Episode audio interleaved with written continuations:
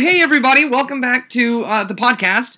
Sorry I didn't post last weekend. I knew that was a little strange. Um, I had some personal things I had to take care of that really took me away from uh, the podcast, unfortunately. But um, everything we recorded for last week is in this week. Austin's really excited. We have a special guest on. Me and Vinny sit down with uh, uh, composer-musician Austin Smith, and Austin is awesome. Austin wrote us a new theme song for the podcast, so I hope you enjoy it. You're about to hear it. Um, but also, I want to say something happened with the audio. It got really fuzzy. So as it progresses, for some reason, there's more and more fuzz. So if you can get past the fact that we didn't put out an episode last week, and if you can get through the fuzz, there's an awesome, awesome interview with Austin, and he says some really cool things. So I hope you enjoy, and let me know what you think about this new song.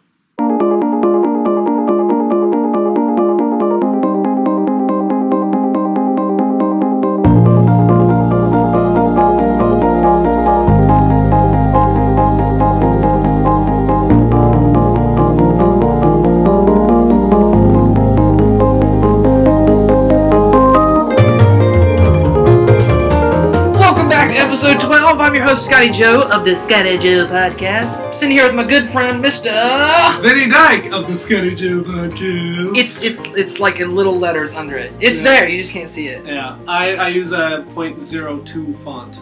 Exactly. So yeah, it was a very good idea, by the way. Yeah, yeah. Well, I mean, it's subtle. It's uh, it's uh, I almost said subdermal. It's because uh, you're a fool. Well, below the skin is where your brain is. So we've been drinking. Okay. Don't give away our secrets. I'm sorry. Hey, talk about secrets. We have another person on the podcast today. An awesome musician-composer. He's a good friend of mine. His name is Austin Smith. How you doing, Austin? Excellent. How are you?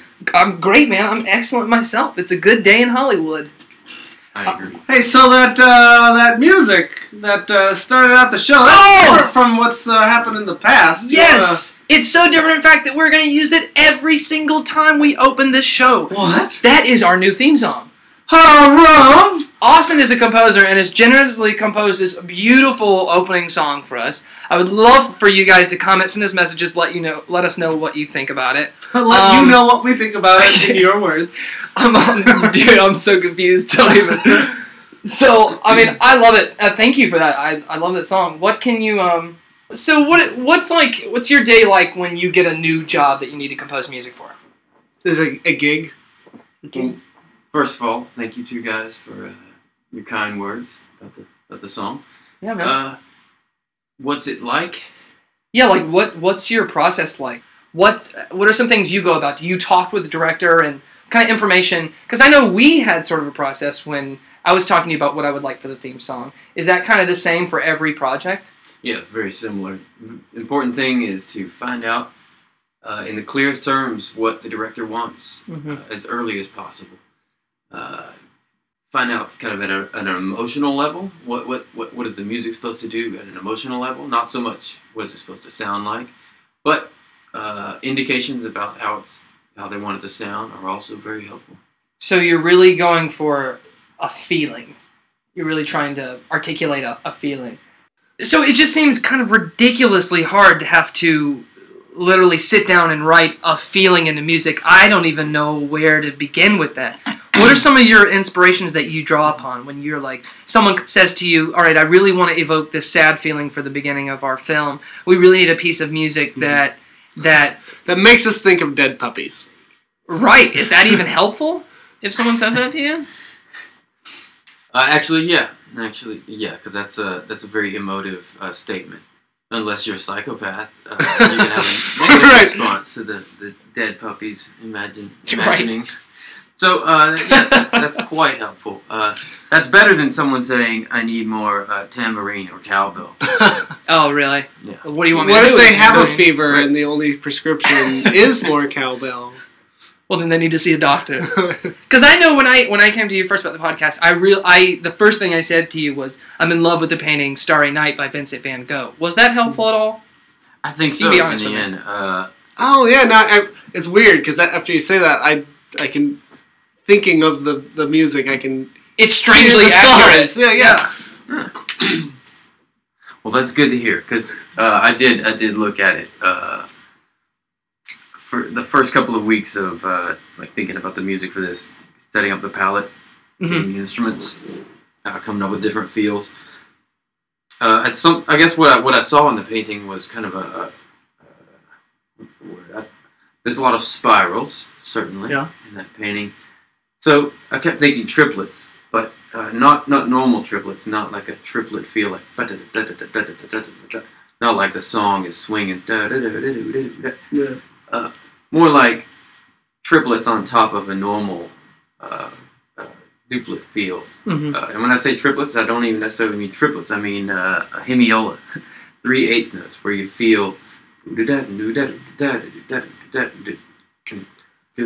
it's like it's traveling faster than it's going, if that makes sense. So so that would make it like spin around on itself. Yeah, some yeah, exactly. Something that makes it kind of makes it feel unstable. It yeah, uh, shakes it up every uh, couple of beats or so. So uh, yeah, that's. I think that shows up in the final version of the music. But. Yeah, dude, I'm in I'm in love with it. I love it because it's got like, and I told them this like I, I it's got like a N P R TED Talk kind of feel to it. It it it. It it's very, it feels like the universe is like coming together. It's very, I love it. Yeah, I think I, I use the cerebral and, and, and active because it's like I can hear, right. I can hear the your thoughts moving. Right, because when someone says to me it's very cerebral, I think very slow and oh. passive, but it's oh, not at all. Oh, my brain is, does not work that way. Oh, it doesn't? Cool, cool, cool. So, I mean, uh, what are some composers nowadays that you like? I want to kind of get into your brain a little bit. Mm. Mm-hmm. So what you think about it. Speaking of inside um, brains, I'm a huge animation fan. A lot of my fans out there, we, we love it. We love animation. Um, so some of my you know favorite composers right now are you know Michael Giacchino. His fa- my favorite score of his is like uh, from the movie Up. I love it. Mm. Um, mm-hmm, and, mm-hmm. and Thomas Newman. And you actually told me that you met Thomas Newman. That's right. What's that story? Well, uh, the the school that uh, well. Uh, you, Scott, we, we both went to the same school, uh, North Carolina School of the Arts. Uh, our school yep. had a had a trip out to Los Angeles uh, when we were about to graduate, and we were visiting various studios and composers on our trip, and uh, we happened to uh, get to meet uh, the great Thomas Newman, who, uh, who I would say, uh, in terms of, of the various people we met on the trip, he was the most uh, educational. Hmm. I learned maybe the most valuable principle I took away from uh, how to conduct my affairs as a, a film composer.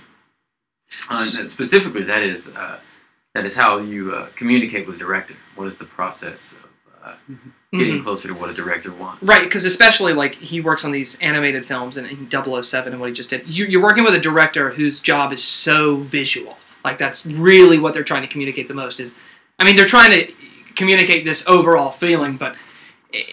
Like, for me, I know that I, I know what this picture is going to look like. I know I want it to look like Starry Night, but I don't know how to get to that gap to music because I just don't have that ear.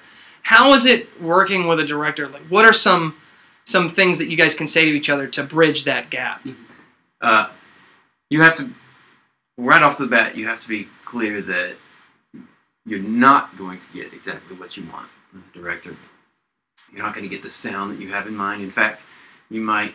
Uh, use a temporary score uh, before the composer comes on board, where you're hearing uh, pre-existing music, and uh, it may come very close to what you want. And uh, when the composer comes on board and actually pays attention to what they see in the scene, they personalize it. Uh, it can be very, uh, be very, be very shocking to a director, and uh, it takes time. It generally takes time. Usually, a director, their first response.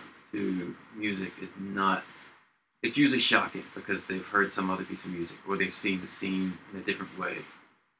And, uh, from there, it's a process of both coming closer towards uh, that happy medium.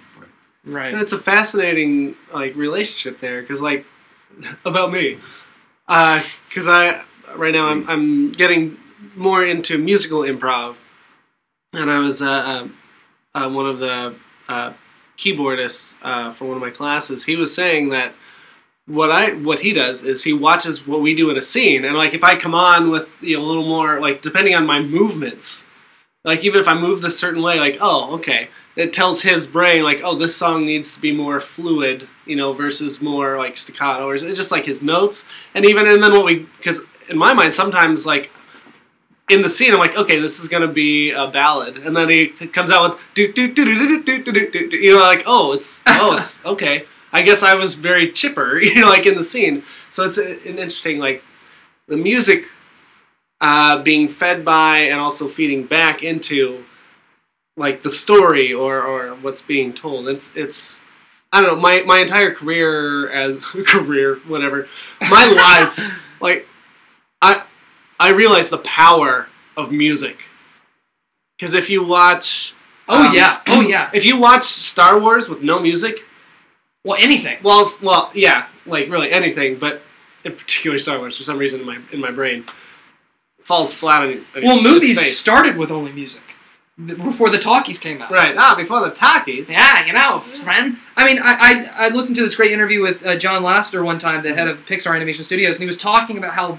the two biggest influences that communicate mood and feeling in films are color mm. and music. Mm. Uh, and it's yeah. so true. It's so true. Music, I mean... So what is music to you? That's a like big, broad yeah, how question. Did you get into this? Like, at a young age, were you just like... no? Were you, did you just love the tone your mother used when she yelled at you instead of what she was saying? Like, what, what was going on? Well, along the same vein of what uh, you were saying, Vinny... Uh, one of the things that's so special about music in a film is that it can express what is otherwise unspoken or unseen. Mm-hmm.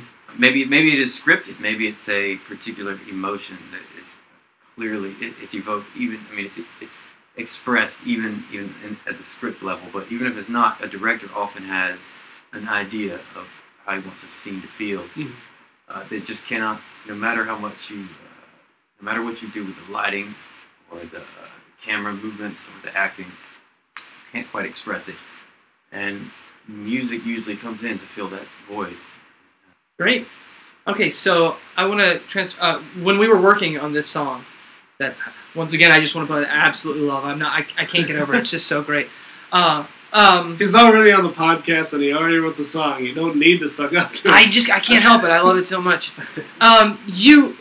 I came over and we we listened to some demos you'd created, and you told me that you you know, you opened up this folder and there was like it must have been twenty of them that had my name on it, and I was like, what what are all those? And you told me a couple of them where where you had started to have an idea and worked on it, but then something else took over where it just felt like something else, and you you needed to just artistically just get it out, and so you just ended up with all these different songs, which I found absolutely fascinating. How are they related? Are they different permutations of the same idea, or are they completely separate, you know, like spikes on a ball or something going off in a different... You know? Yeah.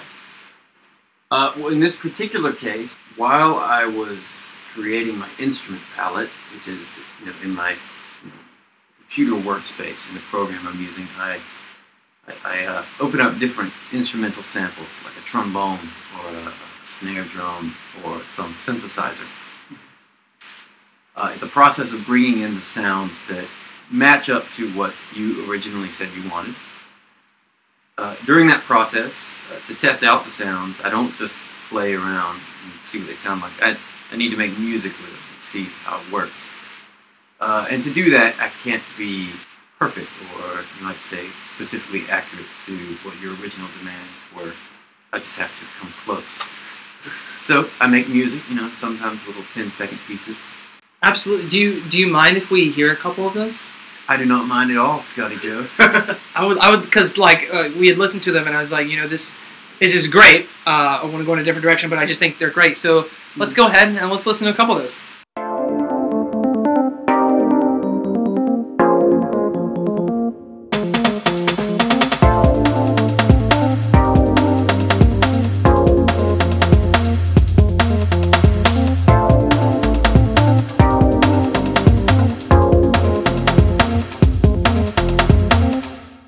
All right, so that was the uh, pink one, as we are titling it by the color coding. um, I, I don't know. I, I, I see uh, definitely silky smoothie chocolate. Someone saying the word "girl" spelled with yeah. spelled G U R L.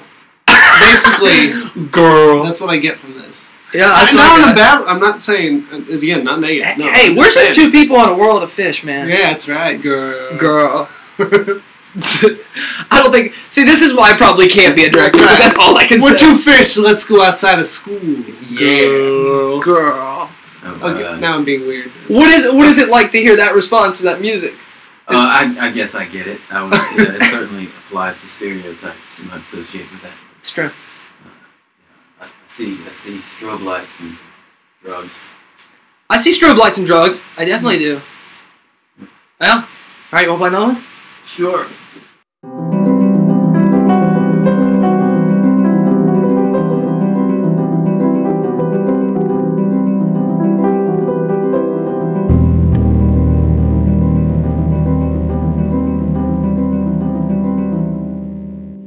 So you have to get inside people's heads. That's your job. Or their hearts. Uh, or their hearts. Opposed to us. We're just trying to get in people's pants. Just kidding! Maybe. But it, it's kind of interesting how all of that, these are all iterations of that. You know, these like these these sounds like these are multiple swings of the bat at the ball. Like, I'm throwing this ball at you. Like, it's a starry night. I really want to know a lot about what people do. I'm fascinated by people and what they have to say. Right, and that, that you know, and that last one, of course, is pretty short of, on uh, electronics. It's more just harps in there. Mm-hmm. You know, like it's a. Uh, what made you stop that one short? Oh, have, you mean uh, in terms of having more electronics on it, or no? What? Why didn't I follow that idea? Yeah. Oh, mainly because it was too dark. Yeah. Mm-hmm. Too dark for podcasting going forward. So, uh, and also, like, actually, sorry to interrupt. No, no, no, no. Uh, I, I generally I didn't use electronics too much, uh, even though some of the samples you originally played me uh, were pretty electronics heavy. Uh, I guess at some levels I had your personality in mind. I wanted something that kind of expressed your personality. So mm-hmm. I've got other instruments that play in there. Well, that one's definitely my personality. If you borrow one of my animated movies and don't bring it back, which I returned all of them. You've returned them all. I've missed Wall-E. oh, wow. I, I, what's your favorite Pixar movie? Well, speaking of Wall-E, Uh-oh. that was uh, the score of that was done by Thomas uh, R. Thomas Newman. Our Thomas. Sir, Sir Thomas. Sir, yeah. Thomas Sir Thomas Newman. Newman. I don't care whether he's knighted, he is in my heart. I think that's one of his best scores. And actually, I, you know, a lot of people talk about how great that score is, and I, I agree. Thomas Newman did a fantastic job. But I also, every time we talk about this, I want to point out how amazing the sound design by Gary Rydstrom was. Oh my gosh. Well, I mean, there was no, there was barely any dialogue in that movie. Well, it was all sound effects. The first half of the movie, which for me is the movie, mm-hmm. uh, that before was, they meet the humans. Yeah. I, I get lost. Once, you didn't once, like that cartoon the, baby human? Once the humans arrive, like, oh, oh. What, but, oh man, it's, they, they built such an amazing world. Anyway, blah, blah, blah. But yeah, this is the guy who gave voice to R two D two. You know, he, right. you know, Star Wars and all that stuff. And he's making Wall-E come to life. And, oh, yeah. and Eve, you know, like. Yeah. Ah. He's, I mean, he's, I mean, Gary Rydstrom is, is absolutely but, phenomenal. But his sound he ended up directing music, a couple movies. Like, short films. Paired so well with cheese and wine. Oh, Like right. a nice uh, Dutch Dill Havarti and uh, Muscatel, which would be an interesting pairing because you have the sweet with that. This is coming from a guy who didn't like Ratatouille. You know, all those I thought it was okay. What was your favorite Pixar movie? Uh, Do you have one? Is I mean, Toy Story one of them? Hell yeah, yeah, it's the first one. Well, yeah, I think maybe that or the second one. I guess the first one. Yeah. First one. I, the first one, when someone asks me what I think, which Pixar movie I think encapsulates the Pixar sensibility, I think definitely the first one. I mean, that was all the guys together working on it. But I think the moment that truly defined them as, an, as, as the amazing company they are is Toy Story two. Because not only did they do a sequel on the yeah. third movie, but they nailed it out of the park. They got me to cry in the two theater. Two or three? Two. You said, okay. It's their third movie. Oh, their third. Okay, yeah. I was like, because they did the... Third. Yeah, Toy Story, Bugs Life, Toy Story two. Yeah, okay. So... Yeah, I think everybody picked up on kind of a, a, a step up in terms of the technical quality that was coming out. But also yeah. the story was still good. Everything oh. was oh good. Oh my gosh, yeah. Second Phenomenal. Story. Absolutely. All right, you got. Do you have one more for us? Can we do one more?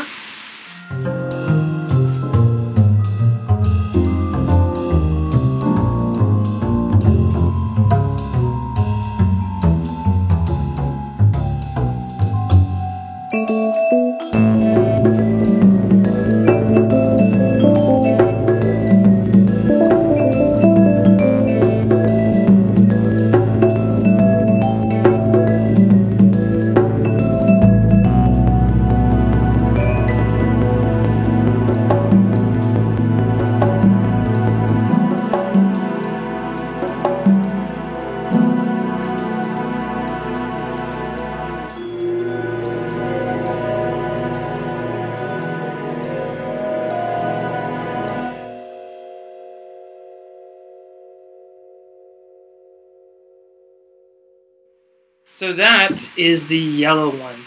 And actually, I see Starry Night completely in that one. Oh, yeah. And I'll tell you why. There's a feeling in that one, um, it feels continuous. I feel like that could go on forever. And in the Starry Night painting, uh, visually, if you look at it as a whole, you can stare at that painting forever because there's movement in it.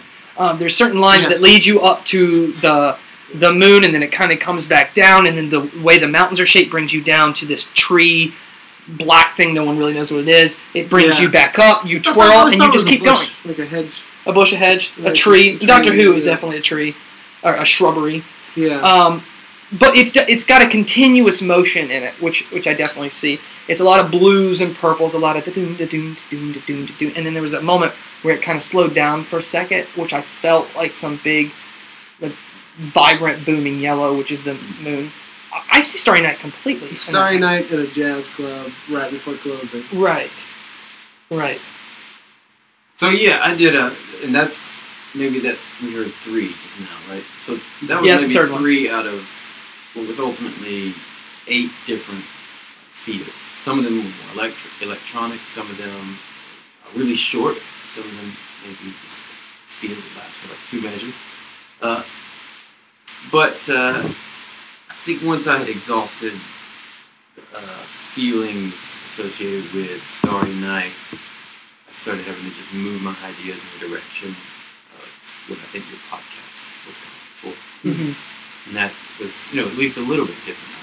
So did you did you listen to some of the older episodes then, and then? Yeah, I, I listened, well, at least two of them. Cool. Kind of long. Oh, yeah. But you guys like it, don't you? Yeah. And the crowd goes wild. All right, so now that we've had a little bit of drink of us, Vinny, put your drink, shirt back on. You don't control me. You're my pie. I can be topless if I want to. I am a man and I have power. That is a lie. We've prepared a little questionnaire for you. Oh, no. Some it. some questions. Now, these questions may seem a little bit, how would we describe? Awesome. Awesome. I just want you to answer them the best that you can. Yes. Turn off that harsh interrogation light. Yes. Where were you yesterday? My sister died. All yeah, right. That's unrelated. I'm going to start with the most serious question, and then we'll get a little sillier. Are you ready for this? Chopin or frying pan? Frying pan. Ooh, see, we never okay. Hmm. No, I like Chopin. What about that? Well, I mean, one feeds the body, one feeds the soul. So, if you could rewrite the music to any movie in the past twenty years, which one? Ooh. Oh, wow. I feel like I shouldn't be honest about it since I'm living in this town. Um, ah, that's true. Well, okay, whatever movie he says, composer, it's not because he doesn't like your your score. Honestly, he we're not that important. No one's going to hear this. Yeah, you're so. not going to hear this. You're not going to hear this. Oh, wow. I'm just going to diss on a score that I don't like. That's the movie Gettysburg. Oh, really? Gettysburg. I don't remember that movie. Was, I think it was the late nineties. Late nineties. Yeah, Civil yeah. War movie. It was just a, uh, you know, it was just kind of a... active action movie chronicling uh, the Battle of Gettysburg. Did and, you like, not had like thousands of reenactors in the movie? Did you just think that the music needed something more, or just the story's so good you want to add on to it? Oh no, I think the music is just so bad. Like if, if Ken Burns said, "Hey guys, just use anything I use," you know. Well, yeah, the, uh, the the Ken Burns Civil War stuff. That stuff is more appropriate to the feels of the time. Yeah, the Gettysburg soundtrack is just. It's got some. You can hear the synthesizer in there. Oh my hear, gosh! Yeah. You can hear, and, and, and whenever I hear MIDI, it just feels wrong. Yeah. The score feels wrong. So I think we have time for a couple more questions. Uh, oh, I've been wanting to know this one: Sound of Silence or Silence of the Lambs? Silence of the Lambs. Far out. Oh, okay. Wait, you're not gonna you're gonna follow up on that or anything? Nope, that's it. That's it. Yep. If okay, if you could travel back in time, kill any musician, and like eat their heart and become them, so you relive their life as it was, who would that be? Bom bom bom. Uh, Wolfgang Amadeus Mozart. Oh, really? So, even with Salieri being all like this kid. That's probably all fictional, or part, yeah. part, somewhat fictional. Anyhow, like to, to be in his head, to hear all that. It, but but But really it's about the, the technical ability as a young child, the ability to make those sounds on the piano, violin, and the ability to take what he's hearing in his head and put it on a score at such an early age. It's an asset. Really? To, to, to walk through life like that would be very interesting. Yeah, I agree completely. I probably would choose... Um, well, I don't like to eat people's hearts. So this is a hard question for me. Well, this is part of it. You oh, have yeah. To, you have to eat the their heart. Heart eating was a part of this. Yeah. yeah. You have to That's use their right. heart to become them.